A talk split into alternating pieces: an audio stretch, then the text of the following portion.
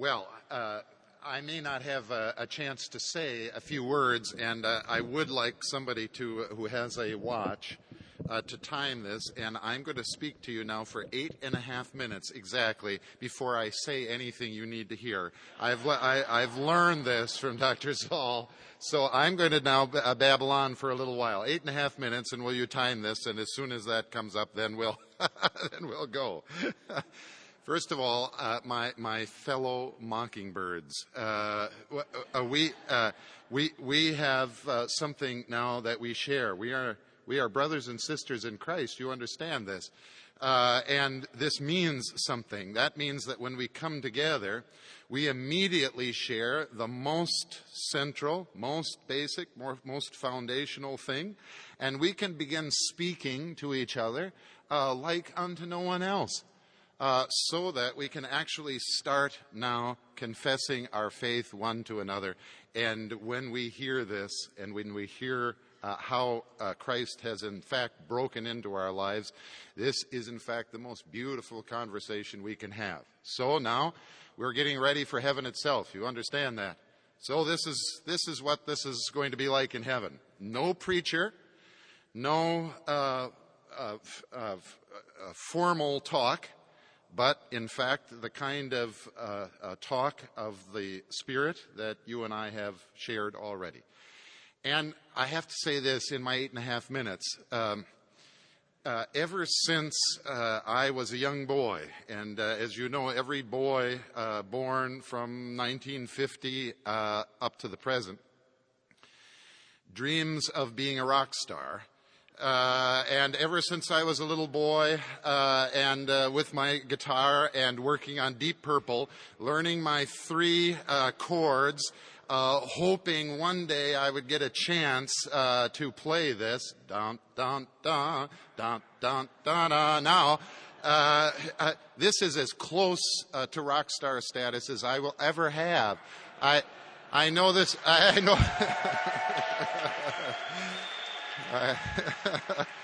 I, I, know how pathetic that sounds, uh, but uh, this is it. Uh, yeah, no, that's, no, no. I've, uh, Dusty has played, and uh, that's it. I, I know my career with the guitar is over. Um, I, am very thankful for the reception I've had here, and and for this fellowship of Christians that we all have. And before we go home, because you remember that's always our final word, when we re- we've received the forgiveness of sins and received Christ Himself, then of course the final word is to go home. But uh, we've got a little bit of time now, and before we do that, let's uh, let's start to draw together uh, some of the uh, things that I at least have heard, and I want now to convey to you uh, in my own way. I also have to uh, uh, say that I have read and I've also already been influenced by uh, Dr. Zahl now uh, actually to be uh, introduced uh, to him as someone receiving his words. What a fine and beautiful thing. Same for Dr. Martin, how much I've enjoyed this. and these words have meant so much to me. And uh, you realize that when I've talked to you one by one and I hear the stories of how you've been touched by these people and how you have in fact received what they have handed on, uh, this is a great legacy. And that legacy that we're seeing uh, lit and burning now with a new wick uh, is, uh, is a delight and joy uh, I'm uh, now with two grandchildren uh, recognizing that I am uh, technically an old man now. Uh, I'm getting used to this, uh, and to see that this is being passed on to a, a new generation gives me great hope and joy, despite whatever institutional problems seem to be out there in the church and in the world. So I give great thanks for that. I, I'm jealous about one other thing. Uh, I have never, in all of my talks, uh, all over the world, uh, been asked what I watch on television. Uh, and I'm jealous about that, and, uh, uh, and I've, I've been waiting for something like that. I was asked that question one time. When I was interviewing for a position, we call it part of the call, uh, a, a, position as preacher in a local church.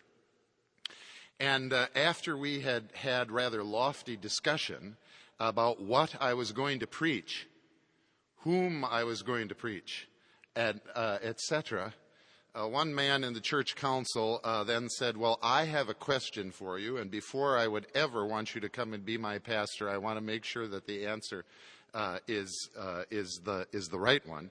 Uh, what do you watch on television?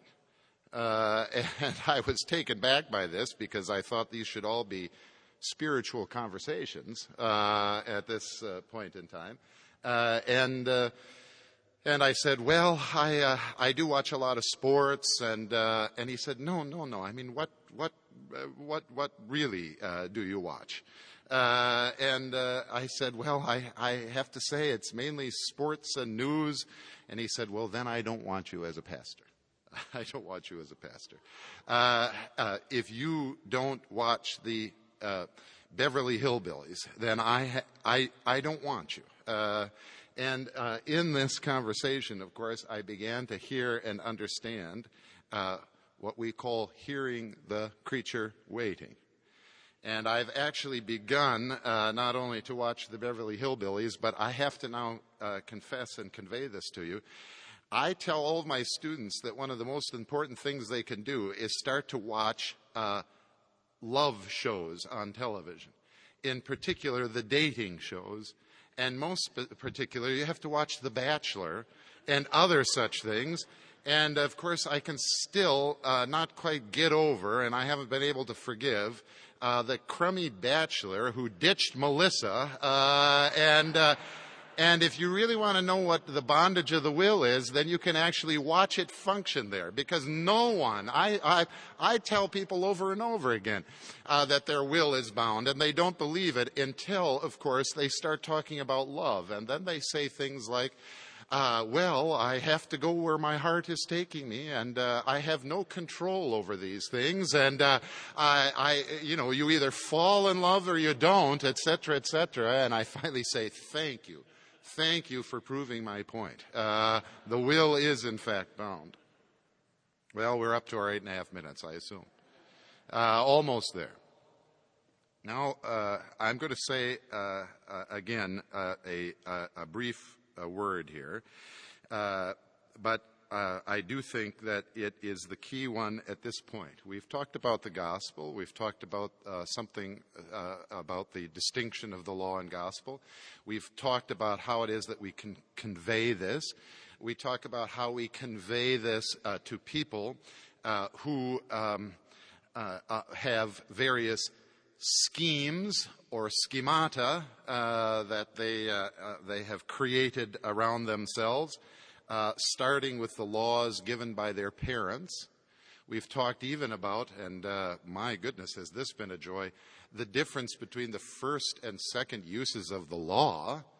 Uh, we've talked about these matters, but now we have to come uh, to this key matter that we sometimes call uh, the, uh, the, the, issue of the two U's. that there are, in fact, two U's that we have to address. One is an old creature that is already over and done with and has been put to death, but strangely hangs on like an old bag of maggots, Luther says, around the neck. And the new creature, which has already been created by Christ in faith, but is not yet seen and is not yet available to you, but for little glimpses we see through a glass darkly or dimly, little glimpses of what, in fact, this new life is all about. Uh, and for that, then, I want to take up this theme and I want to have a conversation with Dr. Zahl about this. He threw out uh, um, a, a, a, an idea and said, you know, when, this, when, when it comes down to it, uh, our basic, basic issues uh, arise out of the psychosexual. Now, uh, I want one layer deeper. And so I want to go to the later Freud, not the earlier Freud, and to start to identify uh, what uh, uh, we mean by a death instinct. And where we start to even identify that there is something more basic than uh, the sexual matter, and that is the matter of death and life. And for that, I have two places in Scripture to go. The first one is in the Garden of Eden. When the first false preacher enters in the form of a serpent, and his sermon is rather short, but he preaches it to Eve, and uh, the gist of it goes like this You will not die. There's the gist of the sermon. Now, my goodness, would I ever like that to be true? And here I'm going to refer uh, now uh, to a rather strange and odd uh, psychoanalyst uh, um, uh, by the name of Ernst Becker. And many of you will know uh, this uh, work, The Denial of Death, uh, and I commend it to you as you are going to start exploring this. That is, the serpent says, You will not die, and the process begins of denying death. So there it begins, and uh, the very denial itself brings the death as the threat and the work of God Himself. Alien work, to be sure. That's the way Isaiah says it. Not the work that God wants to do, but the work, nevertheless, that He does once we start the process of denying our own deaths.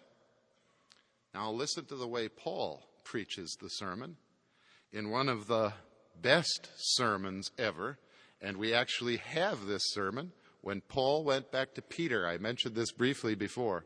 When Paul went back to Peter and had to, well, what do you do with a person who has left the gospel, once having heard it, and gone back to live the old life.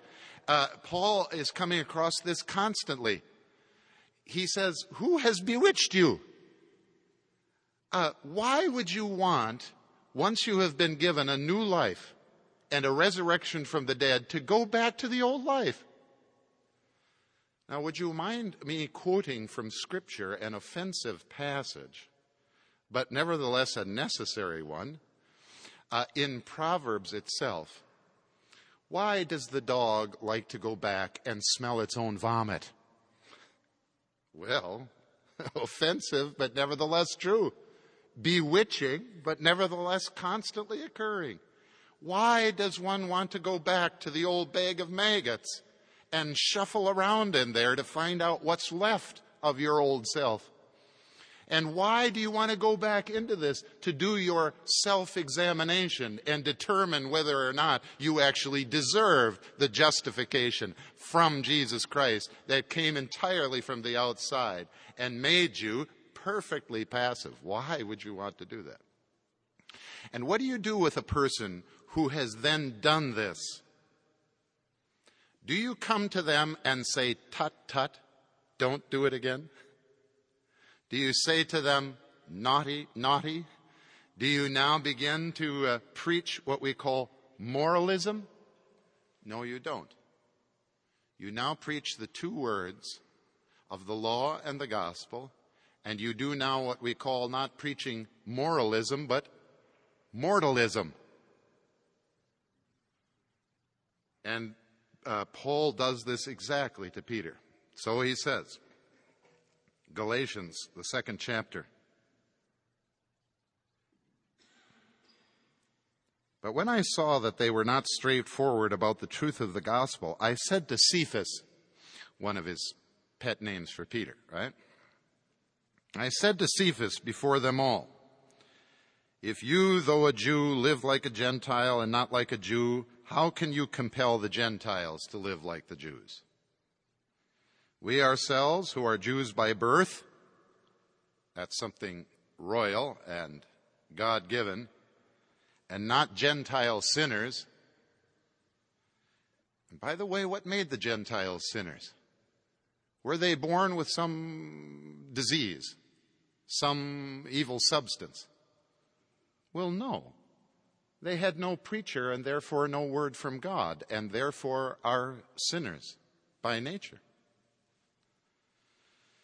We ourselves, who are Jews by birth and not Gentile sinners, yet who know that a man is not justified by works of the law, but through faith in Jesus Christ, even we have believed in Christ Jesus in order to be justified by faith in Christ, and not by works of the law.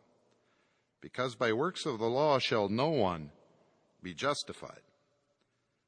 But if in our endeavor to be justified in Christ we ourselves were found to be sinners, is Christ then an agent of sin?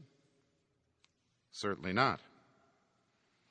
But if I build up those things again which I tore down, then I prove myself a transgressor. Now listen to Peter preaching, uh, excuse me, Paul preaching to Peter. For I, through the law, died to the law, that I might live to God. I have been crucified with Christ. That's not so to speak. That's not uh, metaphorically. Uh, that's not making air quotations. And please don't ever force me to do that again. Uh, I have been crucified with Christ. It is no longer I who live, but Christ who lives in me. And the life I now live in the flesh, I live by faith in the Son of God who loved me and gave himself for me. I do not nullify the grace of God, for if justification were through the law, then Christ died to no purpose. End of sermon. Now I want one sentence there. I have died. I have been crucified with Christ. It is no longer I who live, but Christ who lives in me. Well, this is quite something. What is Paul talking about here? And what is he preaching and proclaiming to Peter?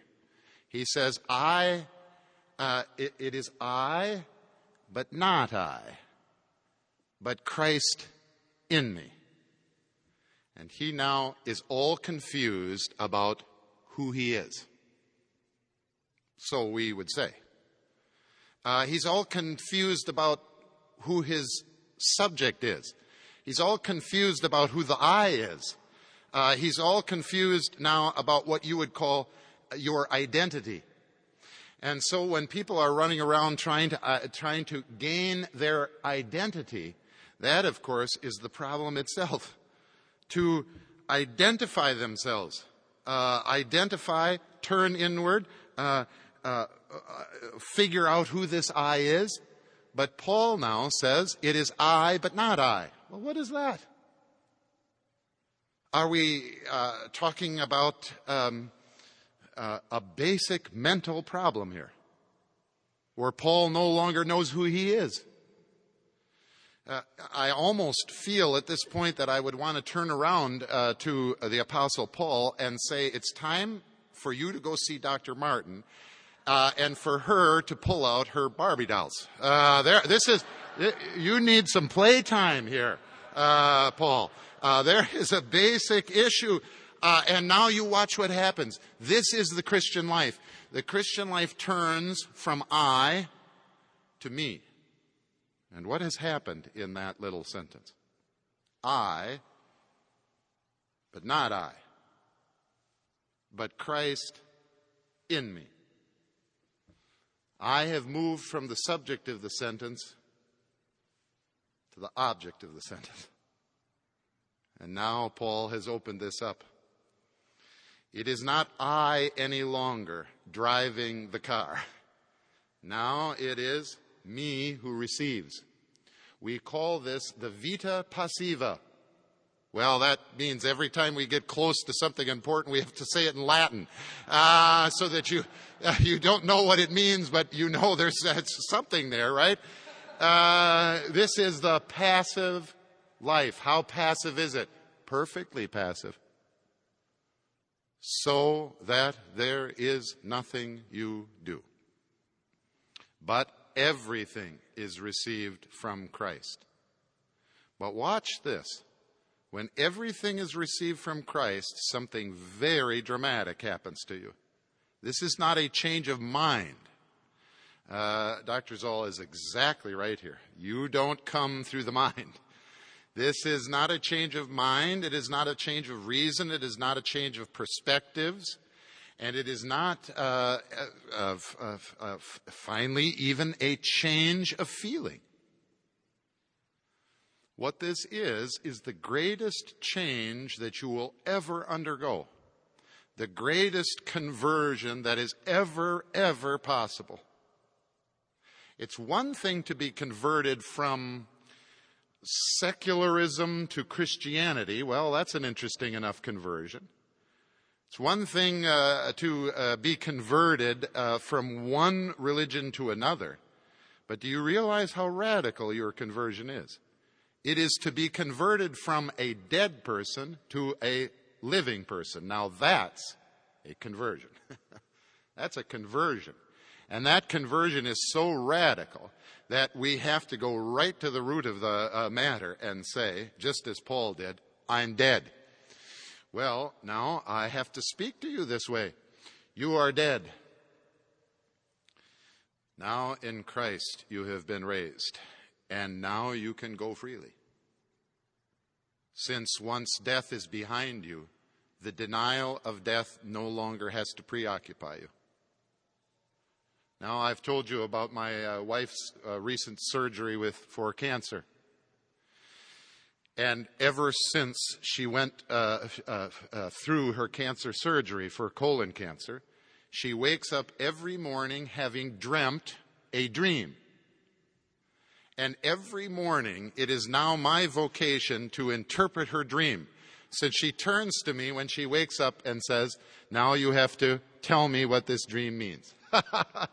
she treats me as Joseph, uh, who has been given this gift. Uh, and uh, of course, uh, she never quite gets what she wants out of this, but she turns to me and says, okay. And so I know now in the morning I have to wake up about 15 minutes early and I have to listen to every detail of the dream.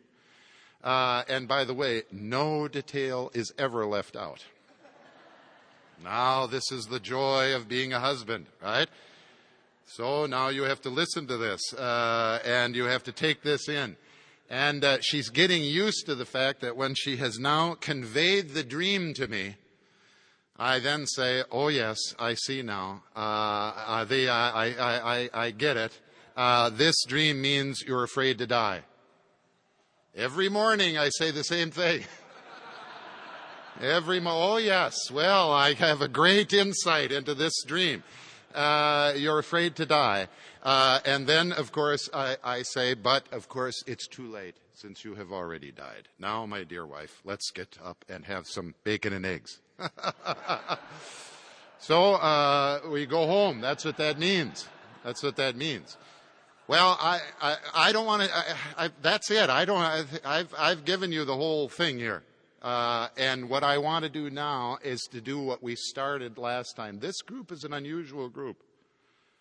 I can speak very directly to you in this way, and so I actually want to start hearing from you about your comments and your uh, your questions and your observations, and let's uh, let's continue what I think has been the great spirit of this uh, of this time uh, together, and that is that we uh, talk to one another. You give me your comments and questions. And we also have the rare thing. I also have been at many uh, events where we have had uh, uh, speeches and so on, and it is a rare thing that our speakers are all gathered here and are gaining as much as we give and more, right? So uh, I want you to uh, f- use your questions liberally and freely. Uh, and they can go to Dr. Martin and Dr. Zahl uh, as well, but uh, I'm glad to take them also. So tell me, what are you thinking about, uh, and what's going on out there? Yeah, Sean. Uh, Dr. Paulson, yesterday um, in your quick Q and A, yeah. in the chapel, you, t- you talked. You started out with you know trying to stir the pot. You said, and it was uh, that we need to separate the language of faith. Okay. Yeah. Sorry. Um, yesterday in your talk, you said we need to separate the language of faith from the language of love. Mm-hmm. and that the language of love is actually the language of the law, and that to unconditionally love somebody would kill them. And so I'm really interested in hearing more about that. If you could explain what you mean, and Yeah. um, that would just be awesome. Thanks. Yeah. Even in this little sermon of Paul to Peter, uh, uh, Paul, of course, does know that it is the love of God that is at work in Peter and him. But the love of God is the thing, first and foremost, that puts to death. That is, it kills. Now, uh, I'll say this uh, uh, uh, briefly here, and uh, this is a this this uh, this requires more time and more thought for all of us. One of the one of the important discoveries about this matter of how it is that we are made right with God, justified in relationship to God, and only therefore able to turn and to begin to be in right relationship with uh, others. Uh, one of the important discoveries is that it is faith and faith only that in fact justifies. And it is not love that does this. Love comes later and is the matter of what we call fruit. And the favorite description of this in Scripture is to, uh, you'll find this in Matthew and in Luke, is uh, Jesus' description of, uh, the, uh, of, of you people as trees. That is, uh, first the Lord makes you a good tree, and from a good tree, fruit is produced. The difference between being made a good tree and producing fruit is the difference between faith and love. Um, uh, we heard a little bit about this in uh, some of the uh, uh, questions that were raised uh, when Dr. Martin spoke to us. And over and over again in our own lives, we come to some real problems. Um, I have a family member who is an alcoholic and uh, we can't get him up and running but for periods of time. And uh, we go to the group sessions and so on, and over and over we hear uh, two words which are both true, but they are contradictory. And they are finally uh, self contradictory. That is, that you have to learn how to love somebody unconditionally but when you love somebody unconditionally, uh, then, of course, they unconditionally proceed to do what their will desires and wants. And to love somebody unconditionally, uh, uh, on the one hand, seems to indicate that you remove any restriction or what we would call limit in relationship to them. On the other hand, if you don't set a limit, even perhaps of your own presence or involvement in the person's life, then, of course, uh, this in fact starts to work as uh, destruction itself. That is, uh, if I do not finally say in this circumstance, I can't live with you in this house any longer because of this particular behavior and situation, it will uh, kill not just one, but two. That's just what starts to happen. And therefore, when we use the term unconditional, we do not apply it to the love that comes from you. The only thing that is unconditional is that which comes from Christ Himself, and what He bestows is a promise, and the promise is unconditional. A promise is unconditional because it does not depend on the person you're giving it to, but it depends entirely on the person making the promise. And for that reason, now we say there is one unconditional thing in life. You can try as hard as you want to unconditionally love a person, and it will not, in fact, happen. But there is one unconditional thing that does happen, and that is that Christ can deliver his promise to you and come hell or high water, and whatever obstacles you throw in his way, he will accomplish the thing. He will see to it that this is done. That's what we call the gift of faith. Now, one of the great things that comes from faith is that faith actually produces fruit. It actually produces it. And it produces it in the form that uh, love needs to take in relationship to other people. Love needs to take the form uh, in relationship to, uh, to your family and friends and so on as conditional love. It needs to take that form. Uh, and it needs to take the form then that identifies what we call limits. And goodness sakes, if parents don't learn this uh, fairly early on, there's all sorts of trouble that, uh, that follows. So also in a relationship of, uh, of, of, of, spouses. Um, um, a man and a wife in a marriage uh, have limits uh, to the matter of love. So, for, uh, for example, um, uh, my wife uh, identifies rather strict limits on the nature of my love uh, poured out to others around me. And thank God, we call this, we call this jealousy. Uh, and of course, uh, you hear what love sounds like in God when He actually uh, uh, bestows his love clearly, and it comes right at the end of giving the Ten Commandments, and he says, Oh, by the way, after I've given you these Ten Commandments, I just want to let you know something. I am a jealous God. And I won't let any other idol take my place, even if it means I must end your own life. That's how jealous I'm going to be about this. So anyway, that's the start of that. Okay? Amy had her hand up first. Amy, then Jeff, then Matt.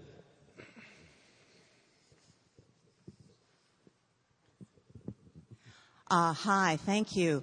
Thank you. Um, I want to pick up on the um, your first statement about the old and the new, and somehow in the new we still have pieces of the old. Yeah. And I've been wrestling with this um, specifically, uh, and I hope this will be helpful to others too. But anyway, um, my grandmother, who was a dear, sweet woman, um, taught me to say the Lord's Prayer every night on my knees. But she also said to me, Amy, you must be good because if you're not, you're going to go to hell. And she gave a lively picture of what hell was like. And um, years ago, uh, you know, I felt very close to Christ. And I really believed intellectually, spiritually, emotionally, I had dealt with this. It is now 20 years later. I am that much closer to my own death. And it's coming up again. And I can't believe it. Yeah.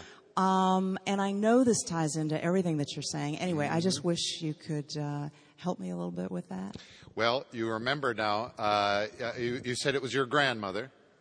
Your grandmother gave you two uh, things. One was a human word, which was her own, uh, regarding uh, what, uh, the, the, what would uh, bring you to hell. The second one is God's own word, which uh, is given to the disciples when they come and ask how to pray. And I'll tell you that, that the Lord's Prayer wins. That's what, you know, she actually gave you a great gift, and one of those words is going to win in the end. And nevertheless, uh, in the time being, uh, we are in the midst of a struggle. And the struggle is constant. So constant it is daily.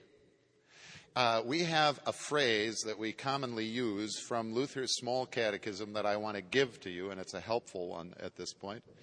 We say that we daily die and rise. That's from his Small Catechism. And when we daily die and rise, we learn something about life. We learn something about uh, a life because we are not on a fast walk to somewhere. This is Dr. Zahl noticing everybody walking fast. to somewhere. We are not on a fast walk to somewhere. Uh, we are in the position of receiving life, and therefore every day is to begin again. And there is no uh, uh, end of the beginning. It is a return constantly to that beginning point, which is to hear what Christ has to say to us. And I want you especially to hear this uh, word in the Lord's Prayer Our Father. Now you're on your way because you have the Father's heart, and the Father loves nothing better than to bestow and give his good gifts, even the kingdom itself. And believe me, by the time you're done with that Lord's Prayer, you're going to know that the evil one will have no power over you.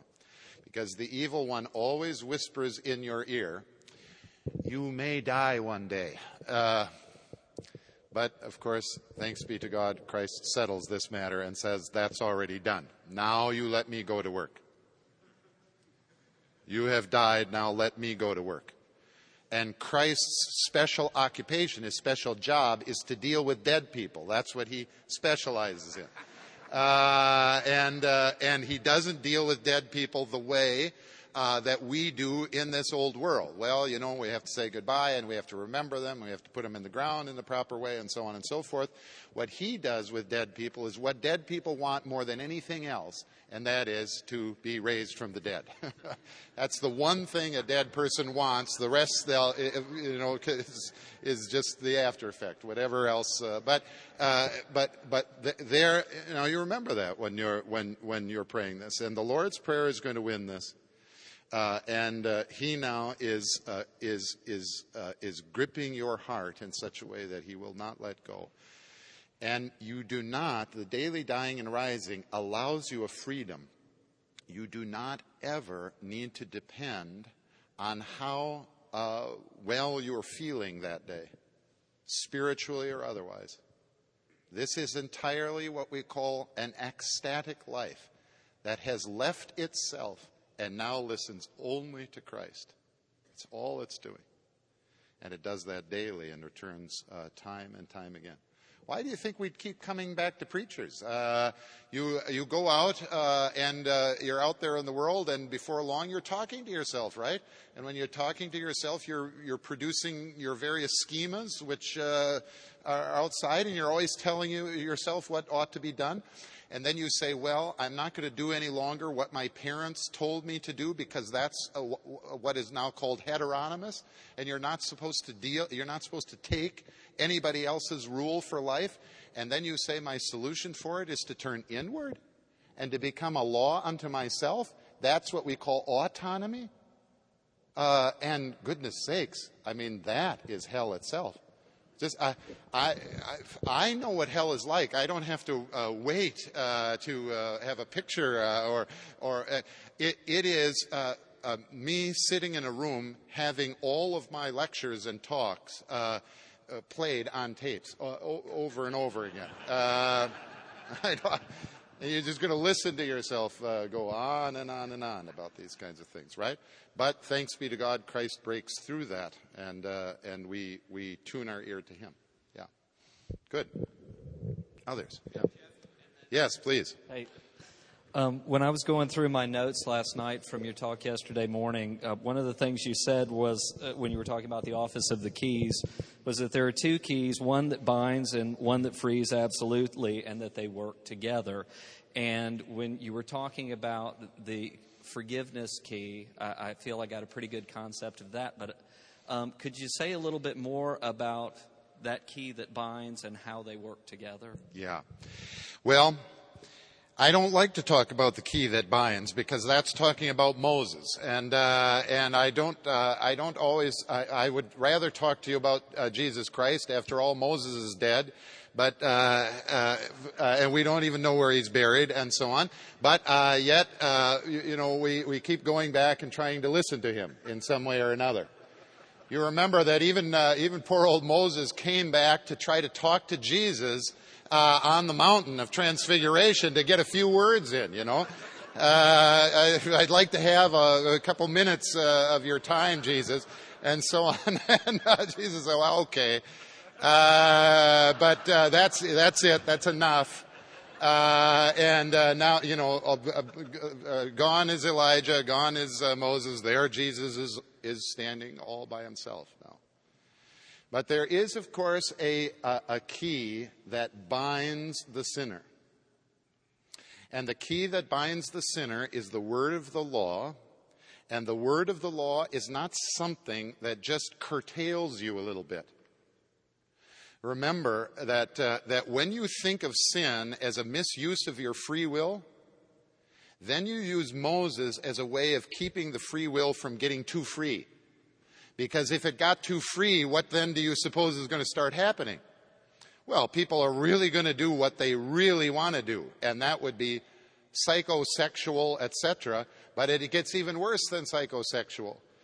I mean, I'm thankful to hear from Dr. Martin that, uh, that, that when you're uh, uh, playing with dolls and having images of cannibalism regarding your parents, that this is common. Uh, well, uh, you know, uh, uh, now we're talking about another uh, level here that is uh, that that really now involves finally the death of the other person, and the binding that's going to be done.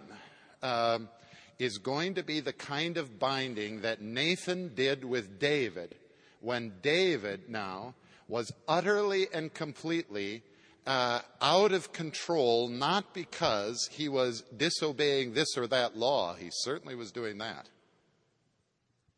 But he had lost his ear for God's word. And he was not listening to what the Lord actually said to him. And he was often running, inventing one thing or another, and saying to the Lord, well, you know, uh, you don't have a, a, place to live. I'm going to build you a temple and so on. Uh, and uh, uh, imagining all sorts of things that the Lord was going to do and how great He was going to make this. Meanwhile, destroying the lives of others, including uh, Bathsheba and Uriah the Hittite and so on. In comes Nathan, and Nathan first uses the binding key of the law. Now, how does he do it? Well, Dr. Zahl told us how he does it. You cannot go in blunt force uh, and apply directly to the forehead. I think I've got. I think I uh, understand this now. Uh, if uh, if if somebody tells you you can get rid of your headache by taking something and applying it directly to the forehead, uh, this is not going to work. Uh, and so Nathan comes in, and what does he do? he tells the Shakespearean story of Hamlet, uh, but now he just steps to the side and says, uh, David, you like a good story, don't you? Let me tell you about a rich man who takes the one animal, the one sheep from a poor man, and you tell me what you think about it. Up rises David's problem. This is where you have to use the uh, office of the keys in the first key. What's the problem of David? Is David's problem that he doesn't have a moral center? That's exactly what, uh, what Nathan is exposing. What comes out, uh, excuse me, what Nathan is exposing in David, what comes out of David is the moral center. And he stands up and he's incensed that this uh, rich man would take the, uh, the, the animal of the poor man, right? and he stands up and he gives Nathan the moral code. And now, uh, of course, Nathan uh, takes the first key and he binds David. The first key locks the door and says, You are the man. You are the man. And it is precisely David's uh, uh, association with the law which he thinks is going to make him righteous, which has absolutely destroyed his ear for the promise. So then the first key is used in this way. And, and uh, every now and then you will come upon this circumstance or situation, and you will have to use the binding key. Uh, I'll, I'll say this uh, rather fast.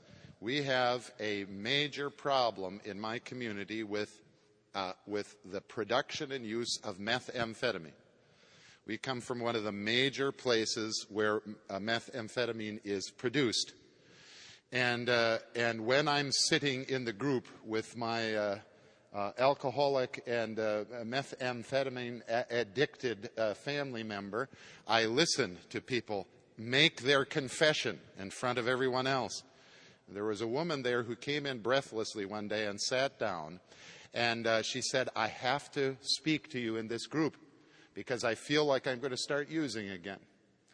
And I turned to her and I said, um, uh, thinking my worldly thoughts, um, uh, w- when you get this urge, do you ever think about your two children? She had two children. And uh, she announced when she came into the group that she had left them alone uh, so that she could come to the group, uh, ages two and one. Uh, and I said to her, Do you ever think about this, uh, this the, your children when you are, are going to begin using? And she looked me in the eye and said, I hope I'm, I'm not going to offend your, uh, your piety here. She said, No, because I love the shit too much. And in this place and time, I recognized that the key for binding, in fact, needed to be used. Uh, and, uh, and, uh, and the binding in this case was uh, uh, to immediately go and see to it that the police were called regarding her children at home uh, who were not, not being cared for. And then, then she was, in fact, put in treatment uh, for these circumstances. There's a binding key, key here. Uh, and when you, when you use this, it's powerful, it's difficult, it's problematic, but it occasionally needs to be used sometimes in direct action, sometimes in words like this. But for the most part, you are going to be dealing with people who are already bound in their cell and already uh, so imprisoned that you do not have to come in with this key. And the key that you really have to learn to practice to use, since no one else in the world knows how to do it. There are other people who can use the binding key, including a police officer, etc. But uh, the, uh, the, the, uh, the, the key that needs to be used is the key of the unconditional promise of Christ that opens and frees once and for all, and then lets you go free.